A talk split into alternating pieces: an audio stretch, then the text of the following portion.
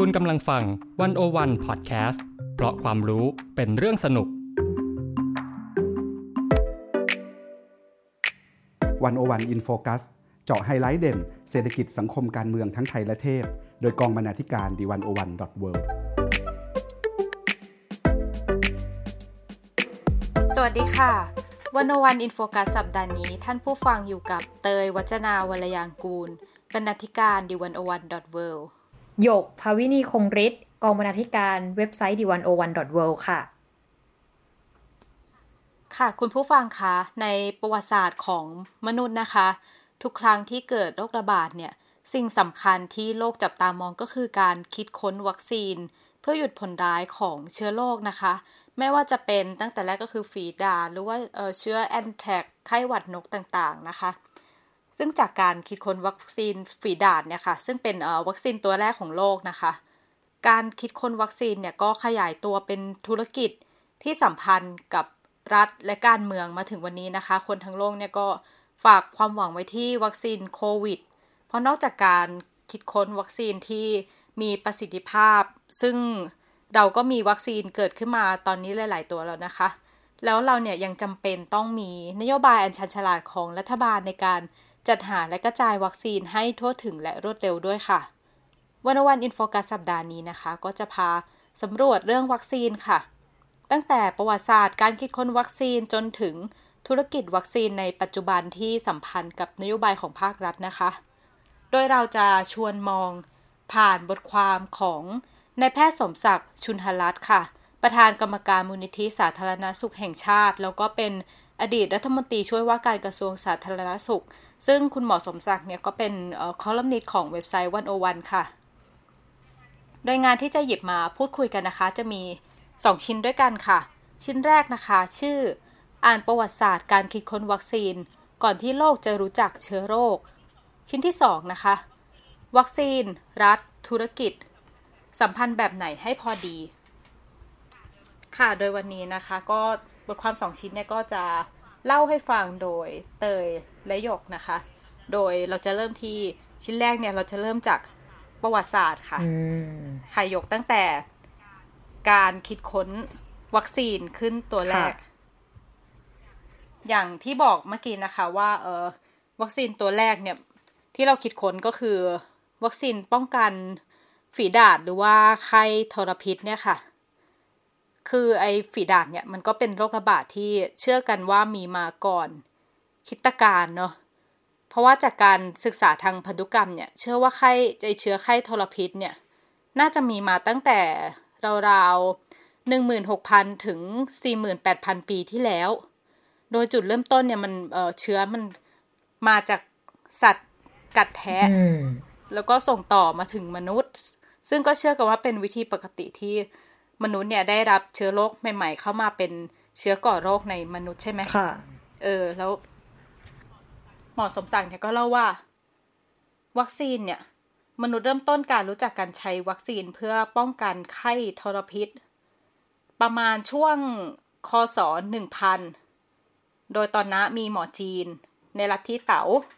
ใช้วิธีก็คือเอาสะเก็ดจากคนป่วยเนี่ยมาป่นให้ละเอียดแล้วพ่นเข้าไปทางทางจมูกโอ้น่ากลัวอยู่เหมือนกันนะคะพี่เตย ก็ใช่ก็คือแบบเออใช้ใช้สะเก็ดจากแผลใช่ไหมเออแล้วเมื่อพอทำได้ผลดีก็กลายเป็นพิธีกรรมที่เขาทำกับเด็กที่กำลังโตแล้วความรู้ชุดเนี้ยส่งไปถึงอาณาจักรออตโตมันที่อยู่ทางตะวันตกแล้วก็วิธีการอ่ะมันก็ถูกปรับมาเป็นการใช้การจิ้มผิวหนังแทนการสูดเข้าทางจมูกแล้วต่อมาความรู้ชุดนี้มันก็เป็นที่รับรู้ของราชวิทยาลัยในอังกฤษตั้งแต่ปีค.ศ. หนึ่งพันเจ็ดร้อยคือตามหลังจากที่ชาวจีนทำมาถึงเจ็ดร้อยปีแต่ว่าไม่ได้มีใครสนใจหรือว่าเอาไปปรับใช้อะไรนะจนกระทั่งมีเอ่อภรรยาของทูตอังกฤษที่เขาไปประจำอยู่ในราชอาณาจักรออตโตมันก็นำเอาความรู้เนี้ยมาทดลองใช้ในอังกฤษ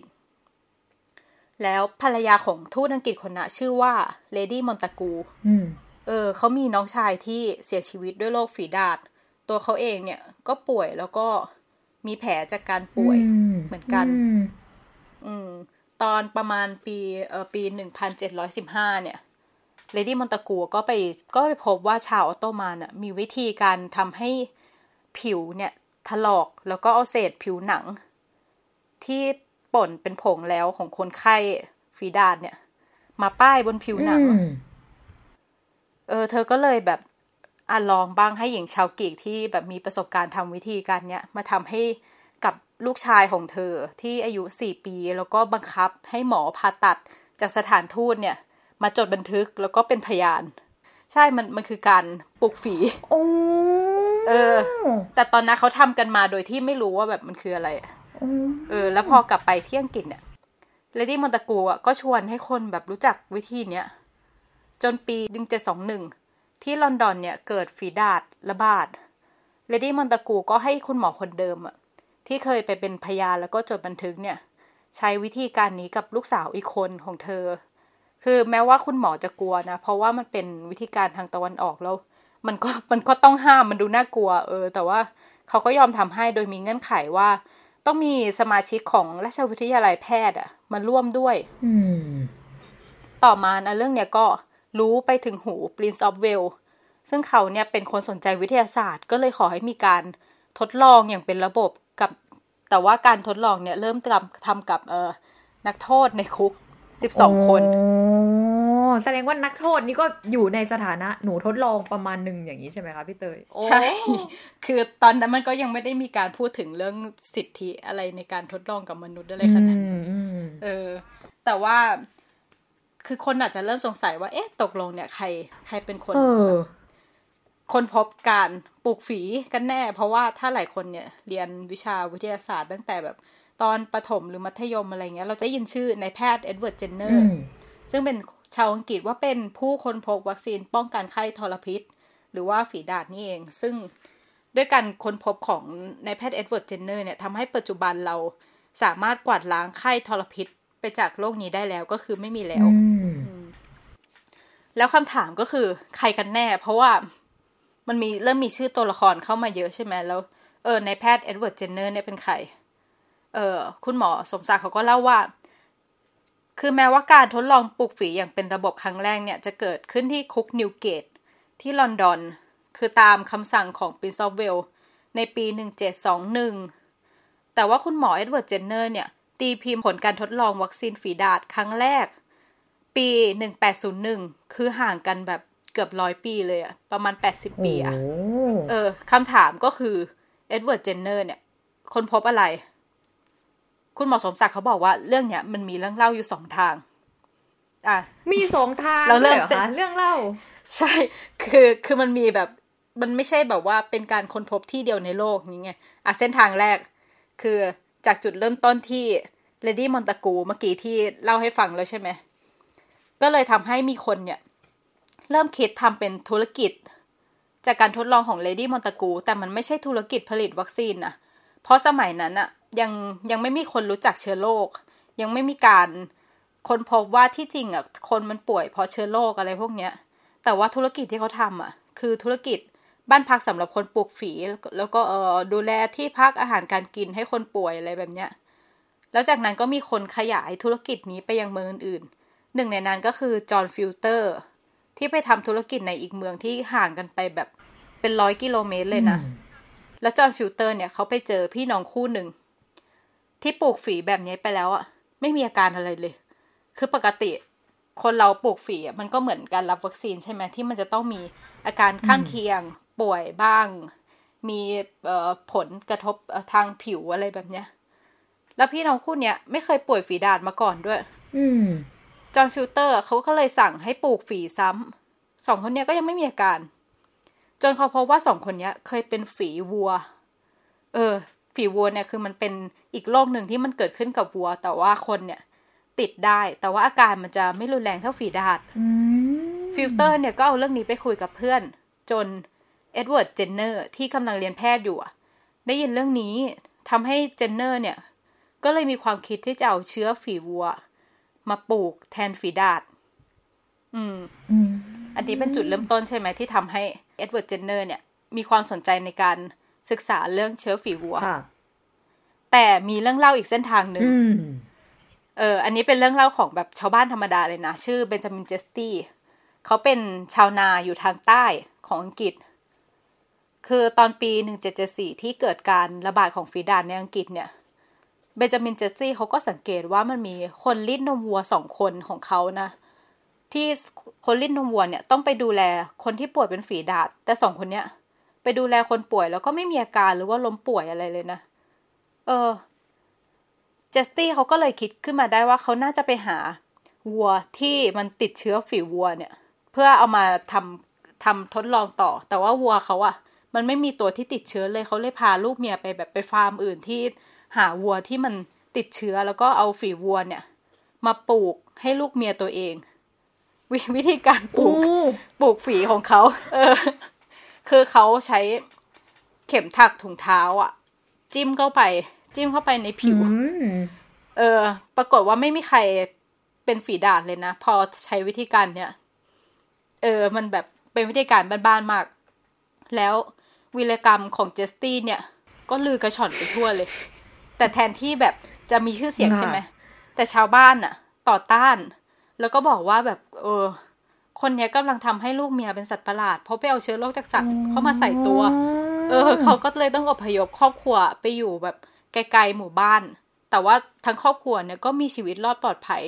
จากการระบาดของฝีดาษในครั้งถัดๆมาด้วยแล้วผ่านไปสิบห้าปี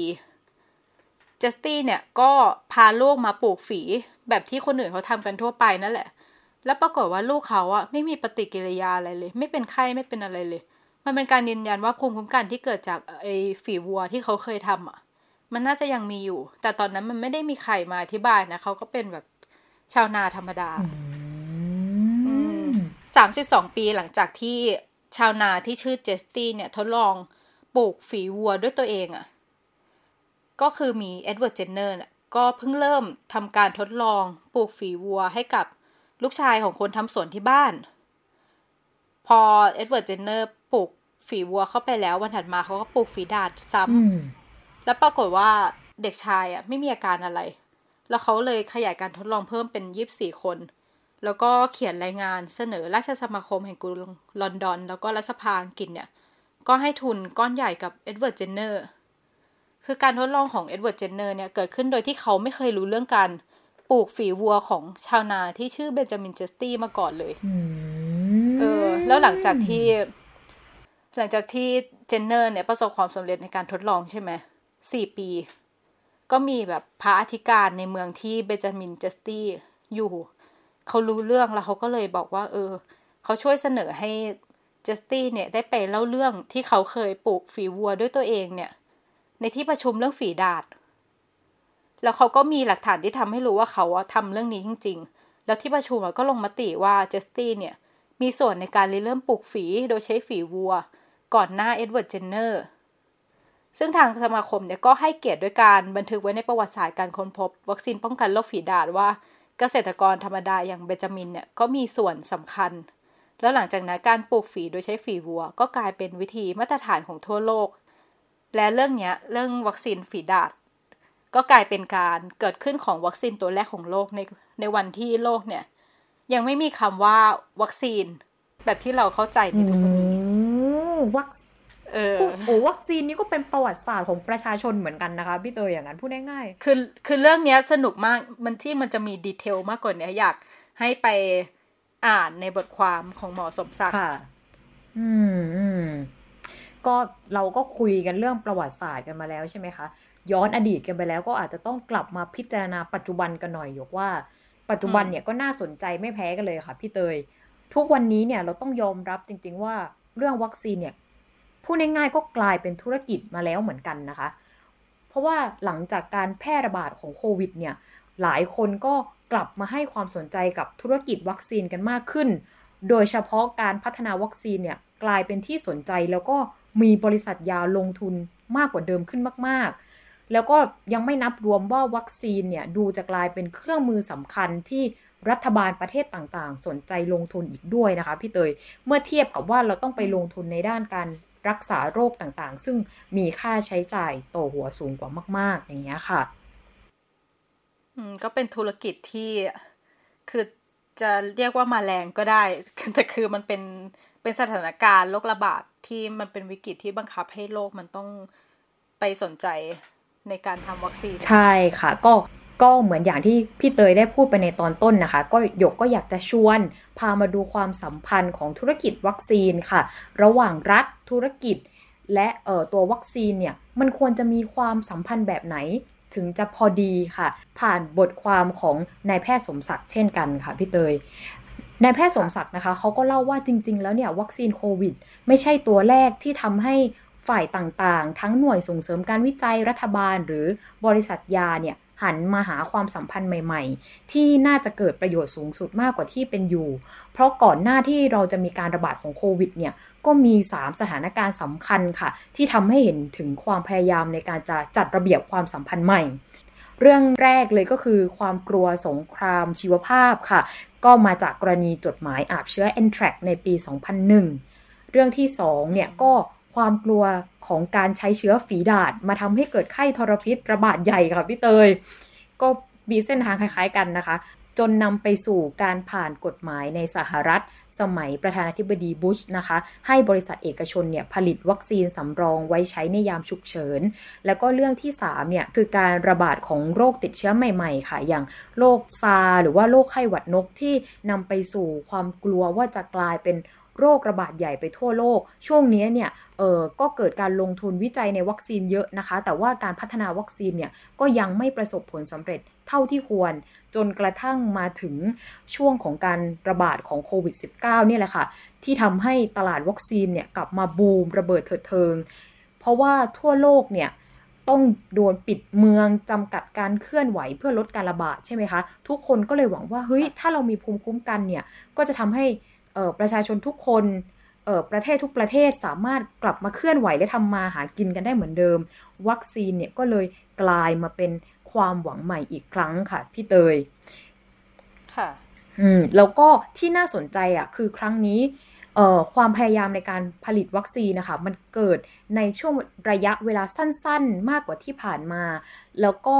ความสนใจอยากซื้อวัคซีนของรัฐบาลทั่วโลกมีมากเพิ่มขึ้นแบบมากกว่าเดิมมากๆทำให้ตัวผู้ผลิตวัคซีนที่มีขนาดใหญ่ที่สุดในโลกเนี่ยตอบสนองต่อการต้องการซื้อมาไม่ทันเลยค่ะพี่เตยจนถึงตอนนี้เนี่ยตลาดวัคซีน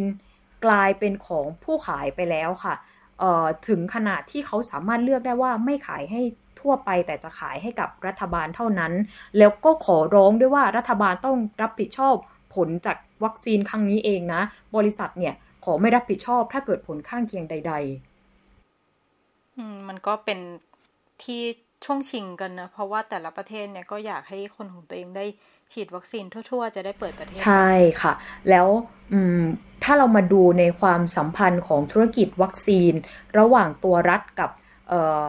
ผู้ที่ทำผลิตวัคซีนออกมาใช่ไหมคะเพื่อให้ได้วัคซีนมาใช้อย่างเร็วที่สุดและปลอดภัยที่สุดเนี่ยก็ทำให้รัฐบาลในหลายประเทศเนี่ยต้องเข้าไปเป็นคู่พัฒนาหรือรับผิดชอบแทนตัวแทนผู้ผลิตเราจะเห็นจากสารคดีเรื่อง Jab Inside Britain Vaccine Triumph ค่ะเล่าถึงประสบการณ์ที่รัฐบาลอังกฤษตั้งคณะทำงานเพื่อให้มั่นใจว่าจะมีวัคซีนโควิดที่ได้ผลและประเทศอังกฤษเนี่ยก็จะได้ใช้เป็นประเทศแรกนายแพทย์สมศักดิ์ก็เล่าเสริมนะคะว่าประเทศไทยเองเนี่ยก็ได้วางแนวทางไว้ไม่ต่างจากที่คณะทำงานอังกฤษได้สรุปไว้คือ หนึ่ง เราต้องเดินหน้าเจรจากับผู้ผลิตวัคซีนที่มีศักยภาพและเสนอตัวร่วมวิจัยในระยะที่สามรวมถึงช่วงการผลิตค่ะพอรู้ดีว่าการวิจัยในระยะที่สามเนี่ยต้องการพื้นที่วิจัยที่พร้อมและมีผู้เข้าร่วมวิจัยที่ได้รับการดูแลได้จำนวนมากๆซึ่งเอาจริงๆแล้วประเทศไทยก็มีศักยภาพไม่แพ้หลายประเทศที่พัฒนาแล้วนะคะและเราก็ได้เปรียบเรื่องต้นทุนที่ต่ำกว่าส่วนเรื่องร่วมผลิตเนี่ยก็คงเป็นที่สนใจของบริษัทวัคซีนเพราะทุกคนรู้ดีว่าเมื่อถึงเวลาแล้วเนี่ยความต้องการจะสูงมากใครที่ช่วยผลิตได้ก็จะเป็นที่สนใจหมดถ้ามีศักยภาพดีพอค่ะค่ะก็ฟังดูดีนะเหมือนก็เราทำตามเอ่ออังกฤษหรือว่าอะไรที่พยายามร่วมพัฒนาหรือว่าติดต่อผู้ค้าผู้ผลิตวัคซีนใช่ค่ะพี่เตยแต่คุณหมอสมศักดิ์ค่ะแกก็เอ่อบอกว่าแผ ผนเนี่ยมันก็ยังเป็นแค่ส่วนเล็กๆเท่านั้นมันไม่สำคัญเท่าการลงมือทำค่ะในกรณีของประเทศอังกฤษเนี่ยเราจะเห็นว่าคณะทำงานของเขาเนี่ยลงมืออยู่ในทุกขั้นตอนเลยตั้งแต่กำหนดโรงงานร่วมผลิตจัดซื้อขวดวัคซีนไว้ล่วงหน้าทั้งๆที่ไม่รู้เลยนะคะว่าเราจะมีวัคซีนให้ผลิตหรือเปล่าแล้วก็มีการทำระบบรับสมัครอาสาสมัครร่วมวิจัยไว้ตั้งแต่เนิ่นๆและที่สำคัญค่ะคือไม่ได้ทำกับบริษัทที่เป็นของอังกฤษเท่านั้นแต่ทำกับทุกบริษัทพูดง่ายๆคือเขาไม่ใช้วิธีแทงม้าตัวเดียวค่ะพี่เตยแม้ม้าที่เขาใช้เนี่ยเป็นม้าที่มีชื่อเสียงอย่างมหาวิทยาลัยออกฟอร์ดก็ตามด้วยเหตุนี้เนี่ยมันก็เลยทำให้บริษัทวัคซีนเกิดความมั่นใจมากขึ้นเพราะคนที่มาเจรจาเป็นกลไกหลักๆเนี่ยเป็นคนจากที่รัฐบาลตั้งขึ้นในทางปฏิบัติเนี่ยคณะทำงานก็สามารถโดนข้อวิจารณ์อะไรได้ด้วยแต่คุณหมอสมศักดิ์แกก็ขอออกตัวไว้นะคะว่าแกก็ไม่ได้ใกล้ชิดกับการเมืองอังกฤษมากคงไม่สามารถบอกได้ว่าข้อเท็จจริงเป็นอย่างไรแต่ที่แน่ๆการทำงานของรัฐที่มีนโยบายชัดเจนและเป็นฝ่ายรุกเนี่ยสร้างความแตกต่างให้กับเรื่องของวัคซีนมากๆและก็ที่สำคัญก็ช่วยสร้างความมั่นใจในส่วนของภาคธุรกิจอยู่ไม่น้อยด้วยการที่รัฐเข้ามาช่วยเป็นส่วนหนึ่งของการพัฒนาเนี่ยค่ะก็ทำให้เกิดความโปร่งใสแล้วก็สามารถผลิตวัคซีนคุณภาพสูงสุดภายในเวลาสั้นสุดเพื่อให้ประชาชนเนี่ยได้รับวัคซีนไวที่สุดนั่นเองคือก็เห็นแล้วนะว่าพอรัฐบาลเขามีแผนที่ชัดเจนแล้วเขาก็เข้าไปร่วมทำอย่างจริงจังเพื่อหวังว่าจะมีวัคซีนออกมาที่ที่มีประสิทธิภาพได้เร็วๆเนี่ยหลายประเทศเนี่ยเขาก็สามารถเอ่อให้คนเนี่ยถอดหน้ากากได้แล้วแล้วก็ประชาชนส่วนใหญ่ก็ได้รับวัคซีนใช่ค่ะเหมือนที่อเมริกานี่ก็คือจัดคอนเสิร์ตแล้วนะคะพี่เตยตอนนี้ อิจฉามาก กลับมาที่เรานะคะก็ยังต้องล็อกดาวน์กันอยู่เลยนะคะแล้วก็เออคุณหมอสมศักดิ์แกก็พูดอีกค่ะพี่เตยว่าไม่ใช่แค่ความสัมพันธ์ระหว่างเอ่อภาครัฐบาลกับผู้ผลิตวัคซีนเท่านั้นนะคะแต่รัฐบาลกับธุรกิจเอกชนเนี่ยความสัมพันธ์นี้ก็น่าสนใจเหมือนกันว่าเขามีการจัดความสัมพันธ์อย่างไรค่ะพี่เตยในช่วงนี้รัฐบาลต่างๆนะคะของทุกประเทศเนี่ยก็จะต้องเผชิญกับคำถามเดียวกันค่ะว่ารัฐเนี่ยควรจะมีสัมพันธ์อย่างไรกับภาคธุรกิจดีและแน่นอนว่าตลอดไปจนภาคบริการสุขภาพเอกชนหรือก็คือโรงพยาบาลเอกชนด้วยนะคะเพื่อให้สามารถฉีดวัคซีนให้ครอบคลุมประชากรเนี่ยไวที่สุดเศรษฐกิจก็จะได้ฟื้นตัวตามมาเร็วด้วยถ้าดูเผินๆเนี่ยคุณหมอแกก็บอกว่าประเด็นนี้ก็ดูเหมือนไม่มีอะไรเข้าใจยากใช่ไหมคะเพราะหลักการสำคัญก็คือว่าเราต้องรีบหารือวางแผนและระดมความร่วมมือจากทุกภาคส่วนเลยเพื่อให้การฉีดวัคซีนเนี่ยเป็นไปได้ครอบคลุมมากที่สุดโดยมีเป้าหมายร่วมกันก็คือคุมโรคให้อยู่หมัดเรื่องนี้เนี่ยมันก็ฟังดูเหมือนจะง่ายใช่ไหมคะแต่จริงๆแล้วมันไม่ได้ง่ายขนาดนั้นค่ะพี่เตยเพราะปัญหาอยู่ที่รายละเอียดค่ะไม่ใช่อยู่ที่หลักการและรายละเอียดที่ว่าเนี่ยมันก็นำไปสู่ทางเลือกและทางออกได้หลายทางแล้วก็ยังไม่มีใครกล้าฟันธงด้วยค่ะว่าทางเลือกไหนคือทางเลือกที่ดีที่สุดเนื่องจากมันเกิดขึ้นจากความซับซ้อนของตัววัคซีนเองรวมถึงความเชื่อหรือค่านิยมของกลุ่มต่างๆในสังคมด้วยถ้าให้แบบพูดง่ายๆนะคะคุณหมอสมศักดิ์แกก็บอกว่าคือไม่ว่าจะเลือกทางไหนเนี่ยมันก็มีทั้งกลุ่มคนที่ไม่เห็นด้วยกับสิ่งที่เลือกอย่างแน่นอนมีหนึ่งกรณีตัวอย่างที่คุณหมอยกขึ้นมาและโยกคิดว่าน่าสนใจค่ะในประเทศไทยนะคะเราเกิดเหตุการณ์ที่ว่ามีการใช้ภาคเอกชนมาเป็นผู้ร่วมฉีดวัคซีนตามเป้าหมายที่รัฐกำหนดขึ้นมาใช่ไหมคะคนทั่วไปเนี่ยก็คิดว่าวิธีการฉีดวัคซีนให้ได้มากที่สุดได้เร็วที่สุดเนี่ยก็คือการแจกจ่ายวัคซีนที่ได้มาให้ทุกฝ่ายช่วยกันฉีดเลยถ้าทุกฝ่ายช่วยกันทำได้มากที่สุดเนี่ยรวมถึงให้โรงพยาบาลเอกชนมาช่วยกันฉีดด้วยเนี่ยมันก็น่าจะดีใช่ไหมคะแต่มันก็เกิดคำถามตามมาเหมือนกันค่ะว่าถ้าให้โรงพยาบาลเอกชนช่วยกันฉีดวัคซีนเนี่ยโรงพยาบาลเอกชนก็จะมีสิทธิ์ตัดสินใจว่าจะฉีดให้ใครก็ได้หรือเขาจะฉีดให้กลุ่มประชากรตามลำดับที่เขากำหนดแผนไว้ใช่ไหมคะและประเด็นก็คิดต่อมาว่าและถ้าเกิดฉีดให้กับใครก็แล้วแต่เนี่ยแล้วเขาจะมีสิทธิ์เก็บค่าบริการได้มากแค่ไหนรวมทั้งเขาเนี่ยสามารถคิดค่าวัคซีนด้วยหรือไม่อย่างไรซึ่งถ้าเราตอบตามแนวทางของโรงพยาบาลเอกชนใช่ไหมคะก็น่าจะออกมาทำนองว่าก็ควรให้โรงพยาบาลเอกชนฉีดให้ใครก็ได้แทนการไปฉีดตามลำดับของรัฐบาลเพราะอย่างไรโรงพยาบาลเอกชนก็มีฐานลูกค้าของตัวเองอยู่แล้วในขณะเดียวกันก็เพื่อให้เป็นธรรมกับรัฐบาลก็ควรให้รัฐบาลเนี่ยขายวัคซีนให้โรงพยาบาลเอกชนและให้โรงพยาบาลเอกชนเนี่ยไปคิดค่าบริการกันเอาเอง แต่มันก็มีข้อโต้แย้งเหมือนกันค่ะว่าหากรัฐบาลทำเช่นนี้อะค่ะกลายเป็นว่ากลุ่มที่จะมีโอกาสเข้าถึงวัคซีนเป็นกลุ่มแรกๆก็คงหนีไม่พ้นคนที่มีกำลังซื้อส่วนคนที่ไม่มีกำลังซื้อเนี่ยก็คงต้องไปขวนขวายเพิ่มกำลังซื้อกันเองในยุคที่เราก็รู้ว่าเศรษฐกิจมันย่ำแย่ขนาดนี้ใช่ไหมคะกลายเป็นว่าสุดท้ายเนี่ยคนที่มีปัญญาจ่ายเท่านั้นถึงจะได้ฉีดวัคซีนก่อนใครเพื่อนอืมถ้าดูในแง่นี้แล้วเนี่ยผลกระทบต่อการควบคุมโรคหรือฟื้นทางเศรษฐกิจเนี่ยก็อาจจะไม่เกิดเท่าที่เราได้วางแผนไว้ค่ะพี่เตยค่ะอันนี้ก็เป็นแนวคิดเชิงหลักการเนอะซึ่งคุณหมอสมศักดิ์เนี่ยเขาก็เขียนไว้ล่วงหน้าไม่อ่ามันไม่ใช่บทความที่เพิ่งออกมาล่าสุดเนอะซึ่งเราก็ตอนนี้เราก็เริ่มเห็นเรื่องแผนการฉีดวัคซีนที่เอกชนเข้ามาร่วมด้วยเนอะคือปัญหาตอนนี้ก็คือไม่มีวัคซีน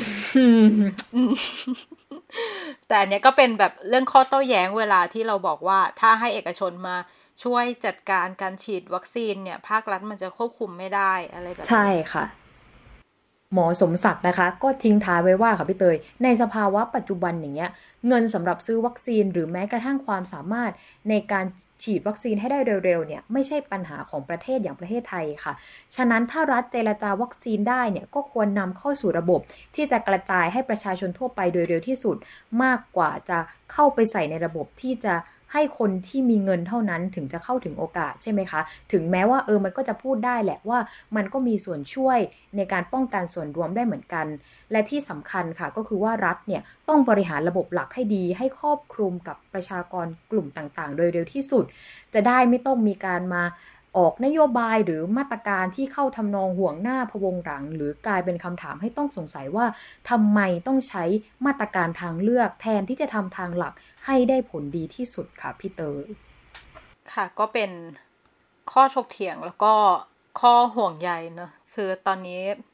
เราก็เพิ่งเพิ่งจะเห็นเอ่อรัฐบาลเนี่ยจัดหาวัคซีนทางเลือกอื่นๆมาให้หลังจากที่เอ่อตั้งความหวังไว้ที่วัคซีนหลักแค่สองตัวซึ่งคือถ้าไปอ่านบทความนี้เราก็เห็นแล้วว่าคือแนวคิดเรื่องหลักการมันมีข้อห่วงใยเรื่องเนี้ยอยู่แล้วอย่างที่อังกฤษใช่ไหมขนาดว่าเขามีออกฟอร์ดที่เป็นคนทำวิจัยวัคซีนอะแต่คือเขาก็ไม่ได้แบบว่าแทงม้าตัวเดียวใช่ค่ะเออคือเขาก็มีความกังวลเรื่องประสิทธิภาพของวัคซีนนั่นแหละเพราะว่าวิธีคิดเรื่องการจัดหาวัคซีนอ่ะมันคือคือเพื่อการหยุดยั้งเชื้อโรคเพื่อทำให้ประชาชนเนี่ยปลอดภัยแล้วก็ทำให้เศรษฐกิจสามารถกลับมาได้โดยไวซึ่งก็เป็นเรื่องที่อยากให้เอ่อนโยบายรัฐของเราดำเนินไปในทางเหล่านี้อย่างมีแบบแผนแล้วก็สามารถจัดหาวัคซีนให้ได้ทั่วหน้ากันไวๆนะคะค่ะวันนี้เราก็ได้พาไปสำรวจตั้งแต่ประวัติศาสตร์วัคซีนตัวแรกที่เกิดขึ้นในโลกจนถึงเรื่องธุรกิจวัคซีนกับสถานการณ์ปัจจุบันที่เกิดขึ้นจากโควิด สิบเก้า นะคะค่ะแล้วนี่ก็คือรายการหนึ่งศูนย์หนึ่ง in focus คุณผู้ฟังสามารถอ่านผลงานที่เกี่ยวข้องได้ที่เว็บไซต์ ดี หนึ่งศูนย์หนึ่ง ดอท เวิลด์ แล้วก็สามารถติดตามรายการหนึ่งศูนย์หนึ่ง in focus ได้ทุกสัปดาห์ทาง ดี หนึ่งศูนย์หนึ่ง ดอท เวิลด์ เช่นกันค่ะวันนี้นะคะดิฉันเตยวัจนาวรยางกูลค่ะและหยกภาวินีคงฤทธิ์ค่ะค่ะพวกเราขอลาไปก่อนสวัสดีค่ะสวัสดีค่ะ